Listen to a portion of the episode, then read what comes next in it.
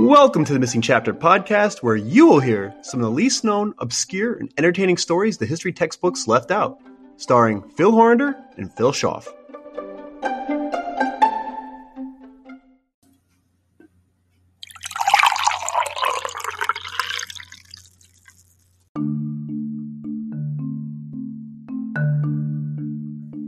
Let's start today's episode by using our imaginations.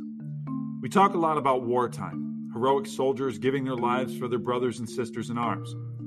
So let's imagine a very, unexpected scenario while in a horrifying battle. Imagine being in a war zone, frigid temperatures, explosions happening all around you. Ammo is diminishing. Food is in short supply. You scurry to get to a radio and call in air support. You need more ammunition. You make the call, and the call sign is given to drop as many mortar rounds as possible, so we have a fighting chance against the enemy. We hear a helicopter hover over us, and thank God, here comes more supply. The doors open, and parachuting down, pallets of 60 mm mortar ammo come into our perimeter, and we open up the boxes, and to our surprise, it's not ammo. Find out what was inside and how this mishap actually saved the lives of thousands on this episode of The Missing Chapter.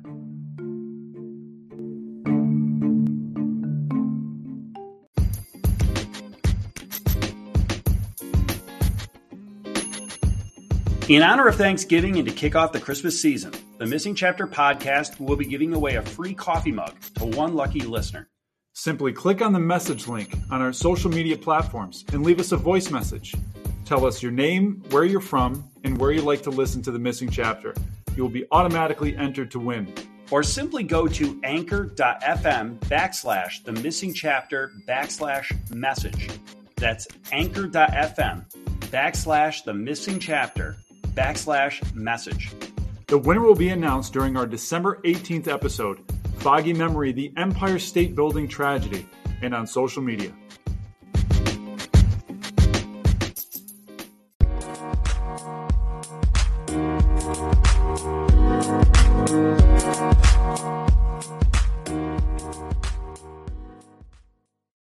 Hi, everyone. Welcome back to the Missing Chapter Podcast, here with your hosts, Phil Horander and Phil Schaaf. Today's brew is actually from Trader Joe's, if you're fortunate enough to have a Trader Joe's in your area. It's the Wake Up Blend, and it was gifted to us by our one and only Blake Smith. We've enjoyed it immensely since he brought it by. We have a great cup of coffee in front of us. We have a great story on tap for you, and we're anxious to see what Phil has prepped for us. I love the intro, Phil. Oh, if the intro didn't, we do these intros as a way of kind of, hooking the listener. Yeah. If this particular intro didn't do that, I'm going to be shocked. Okay. Well, see, here's the thing. When I was reading through this and doing the intro, I almost said to myself, I wonder if some listeners think, is this just a fable? No, this is actually a true story. So I want to just clarify that for a moment. This is actual history here. Mm-hmm. So let me set the stage. Okay. So We're in November of 1950, in the middle of the Korean War, okay? There's a Marine division, the 1st Marine Division, of about 15,000 men. There's elements of 2 combat teams of the U.S. Army, a detachment of British soldiers, and some South Korean policemen. And they're meeting the enemy, all right? The enemy is at a mountain reservoir called Changjin, a.k.a. the Chosin Mountain. All right, we're going to come back to that. Chosin Mountain is what we got to be remembering. So the enemy, remember, is 120,000 strong up against a division of 15,000 men, okay? So the Marines are surrounded. They're outnumbered by the Chinese and the North Korean troops in some areas as much as 10-1. And, of course, Chairman Mao at the time ordered the complete annihilation of these Marines at Chosin, okay? For whatever reason, this particular winter was the coldest winter for that region on record. So we have temperatures falling as low as 30 to 40 degrees below zero, especially at night, of course. The ground froze so hard that bulldozers couldn't dig emplacements for artillery. Their Jeeps' batteries, fuel lines froze, cracked. It slowed down the recoil of their automatic weapons, so they're jamming and not recoiling and cycling for the next round. Bullet wounds that some of these soldiers were actually freezing shut. So imagine the pain that's involved there. Their feet are freezing into blocks of ice inside their boots. And of course, the foul weather makes it extremely difficult for resupply missions. Now, a more morbid example, I guess you could say, is some of the men were getting frostbite, and morphine syringes were used to try to decrease some of the pain, especially for some of the mortally wounded. They had to use their mouths as a way to thaw out some of the syringes that were being used because they were freezing up. So before you could actually inject the morphine, they're even using dead bodies to try to thaw out some of these things. So the cold is just something that, you know, we can't really fathom at this point, amongst other difficulties in the battle. All right. One of the survivors is actually quoted in saying, "The cold numbed our minds. It froze our fingers and toes and froze our rations. We were 78 miles from the sea, surrounded, supplies cut, facing an enemy whose sole objective was the complete annihilation of the 1st Marine Division as a warning to other United Nations troops, and written off as lost by the high command. And since the bitter cold also froze the Marines' sea rations, they're essentially starving." So over the 2 weeks of this horrifying fighting, they suffer losses: 3,000 killed in action, 6,000 wounded, thousands of severe frostbite cases. And there's a veteran by the name of Clifford Meyer, who said, "We put our seriously wounded in sleeping bags, secured our dead to the fenders and hoods of our trucks. Those we had no space for, we buried. Every Marine became a rifleman, unable to build a fire to heat our rations. The men were close to starvation." So you can picture, Phil, this is a nightmare situation, outnumbered, outgunned, with no rations. It's basically hell on earth for some of these soldiers. Yeah, and first and foremost, I think it's great. You know, we pride ourselves, and the mission statement behind the Missing Chapter is to bring you the obscure, forgotten stories. There's something about the Korean War, and the fact that you're talking about that, Phil, it's referred to as the Forgotten War. Yes. So for someone who both of my grandfathers, you know, fought in Korea, I think it's important that we talk more about this war. And right. You and I always... we try to find the entertaining stories, but we also try to find the stories that work their way into niches and parts of history that maybe get overlooked from time to time. Yes. So I think that's great. We're talking Korea. The conditions you just described are unfathomable, and you haven't even brought up the fighting yet. Right. That's true. You know, these are just conditions I think any one of us would find hard to survive and endure, on top of fighting a war and an enemy whose sole purpose, you said, sole goal is to annihilate you. Yeah.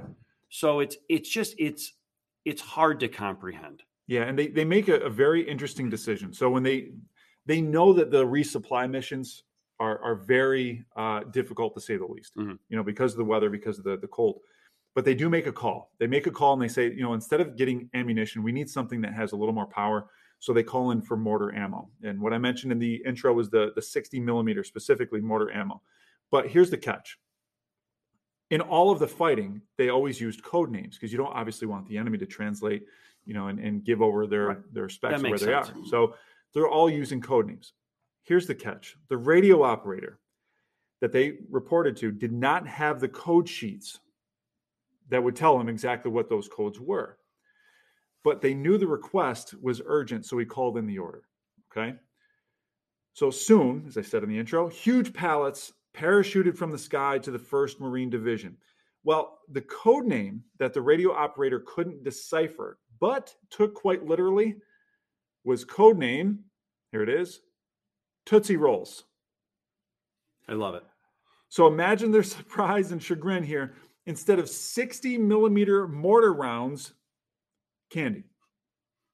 Right. And here's the crazy part. It saved their lives.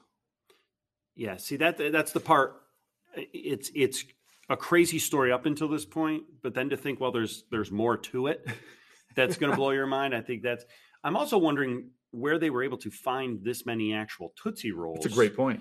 To drop. That's a great point. But yeah. I think that's kind of secondary. But you talk about disappointment. I mean, your lifeline is being dropped out of this plane, and to your disappointment. And you know, I can't fathom that. Right. You open it up to find literal and actual Tootsie Rolls. Actual Tootsie Rolls. Yeah. Sitting there waiting for you. So, I mean, you can just picture, you can almost picture the movie out of this. You know, you have this box, you fight through all these bullets flying by you, the explosions coming at you, and here you are, and you open up the box, and there's a bunch of Tootsie Rolls. So here's what happens. The veteran we spoke of earlier said that his Colonel Murray, said, we're coming out with our dead, our wounded, and our equipment. We're coming out as Marines, or we are not coming out as all, wow. at all. So I think that right there was the moment where, instead of looking at the box of Tootsie Rolls and saying, oh my God, we're done. Mm-hmm. The Colonel said, no, we're coming out as Marines, or once again, we are not coming out at all. So they're making the best of this situation. And Marines are known for that ability to make do with what they're given. So oddly enough, the Tootsie Rolls, rather than bringing them down, actually, you can see in documentation, actually reinvigorated the 1st Marine Division. So here comes the Tootsie Roll airdrop. It's no exception to this, hey, make do with what you're given rule for Marines. And while they were not really ammunition, of course, the candy from the sky actually provided well-needed nourishment for the troops. And there's a lot of reasons why. You know, they had rations, but the rations were frozen solid. Tootsie Rolls became an easy source of calories. You probably question, well, how is that possible? Well, let's talk about this for a second. One soldier said that he survived 2 full weeks on Tootsie Rolls alone. Wow. All right. So when you're in that kind of bitter cold, the big thing is you know, frostbite, of course, but you need to have your calorie intake super high because your body's doing all sorts of things to survive. They also learned that they could actually easily warm up the Tootsie Rolls by putting them in their mouths, obviously, or warming them like in their armpits or behind their knees. So it was something that was not available to them with their other rations. You couldn't do that with the other rations they had, but with Tootsie Rolls, you could warm them up easily, and it would freeze easily, which is actually a good thing, which we're going to talk about right now. So as they're learning that they could easily warm up the Tootsie Rolls, they learned that they could also reform it into a putty-like substance, which I think all of us have done at some point, you know, warm up the Tootsie Rolls. They're plugging bullet holes in their Jeeps. They're plugging holes in hoses, in barrels, in other materials. The candies would quickly freeze solid again and actually seal it completely. And then once it refroze, guess what? The material is ready for use again. So amazingly, in hindsight, of all the candies that could have been dropped, you want to talk about making good of a bad situation. Number one, they're rallying around the fact that, all right, this isn't what we expected, but we're still going to survive one way or another. We're Marines. This is what we're trained to do. But of all the things, the versatility of a Tootsie Roll. Right. The versatility of a Tootsie Roll, the nourishment, but its ability to actually almost be used as a tool. Yes. Is remarkable. It's phenomenal. And maybe this was better than the ammunition. I know. I thought about that too, and I'm doing the research on this, because one of the things that dawned on me was, my gosh, if they had just been given mortar ammo, guess what? Right. They don't have the food. So they probably would have died of starvation and would have been overtaken. Now, the crazy part about all this, they actually accomplished their goal. They destroyed several Chinese divisions in the process, and many credited their survival, the very survival to Tootsie Rolls themselves. Surviving Marines called themselves, ready, the Chosin Few. At Chosin Mountain, they were the Chosin Few that survived. One of the Chosin Few wrote this, and this is awesome. Destroying non-essential equipment, we discovered boxes and boxes of Tootsie Rolls, frozen solid from the sub-zero temperature. The Tootsie Rolls were issued to all the men. The sugar gave us energy, and the candy satisfied our hunger. After 2 weeks of bitter fighting, we finally reached the sea with most of our dead, our wounded, our equipment, and one very important extra. 100,000 North Korean civilians voting for freedom with their feet following us out. Some of them live in the United States today. Now, that right there is a sweet end to a very, very sour beginning. All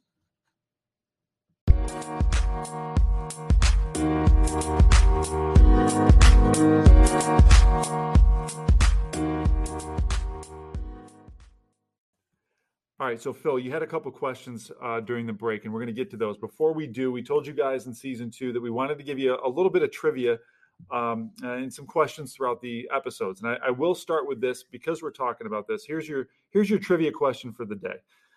How did the name Tootsie Roll come about? Well, it comes from an Austrian immigrant by the name of Leo Hirschfeld. He produced the candy in a small store in New York City, ended up naming the candy after his 5-year-old daughter, Clara, whose nickname was, of course, Tootsie. So there's your trivia for today. Let's get to some more questions because you had some good ones. No, that's great, Phil. I think this is a remarkable story. I mean, it really is the story of being able to overcome and being able to think out a dime and be creative given the cards you're dealt.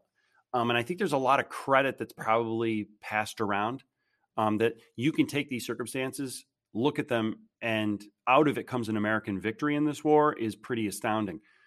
I'm just curious as to who do you point to say maybe there's an unsung hero in all of this? Yeah, I think you could go a couple different directions. I mean, the first person I would think of is, who's calling these code names? Who's saying, hey, we're going to call this mortar ammo, we're going to call those Tootsie Rolls. Number one, you got to thank him or her, right, for that, or else this story would never exist. Right. Number two, the person who didn't have the code sheet in front of him, as a big problem as that is, and ended up being the solution to that issue. And number three, I think the colonel that said, hey, listen, I don't care if there's Tootsie Rolls in there or not. We're Marines. We have to make do. And that right there, I think, is awe-inspiring in and of itself. But, and I never mentioned this earlier, and I think I should mention this now. I'm actually quite sure, knowing that some of our listeners are former teachers or in education, I'm almost positive that some looked at the title and said, oh, they spelled roll wrong.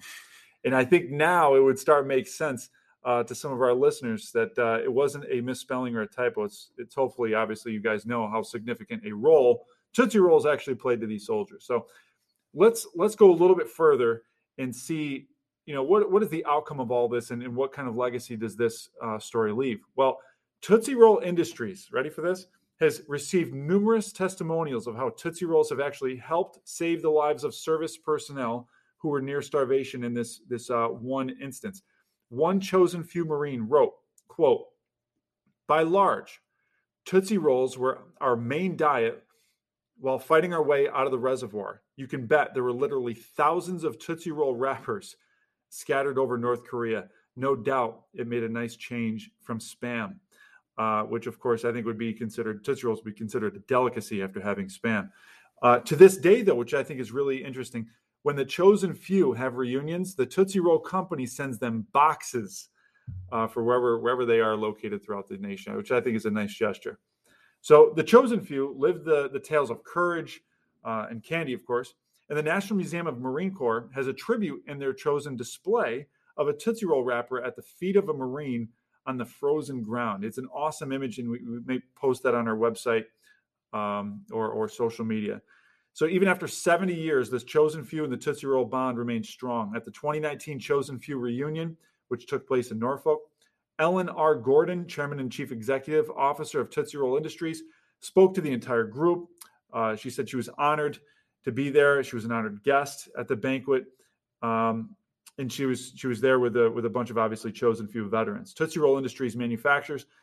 They produce over millions and millions of Tootsie Rolls per year, and to over 30 countries, including not only Tootsie Rolls, but Tootsie Roll Pops, Charms, Cellas, I've never heard of that one, chocolate-covered cherries, Junior Mints, Charleston Chew, Sugar Daddy, Sugar Babies, Andy's Mints, Double Bubblegum. There's all sorts of things that they are accompanied with, but the company is headquartered in Chicago with operations all over the nation as well as Mexico and Spain. So their outreach is global, but I think it's just an awesome gesture that they remember the Chosin Few in that very specific instance. And I'd wager to think, Phil, that our listeners at home, the next time they have a Tootsie Roll, they very well might be thinking about this episode. I hope so.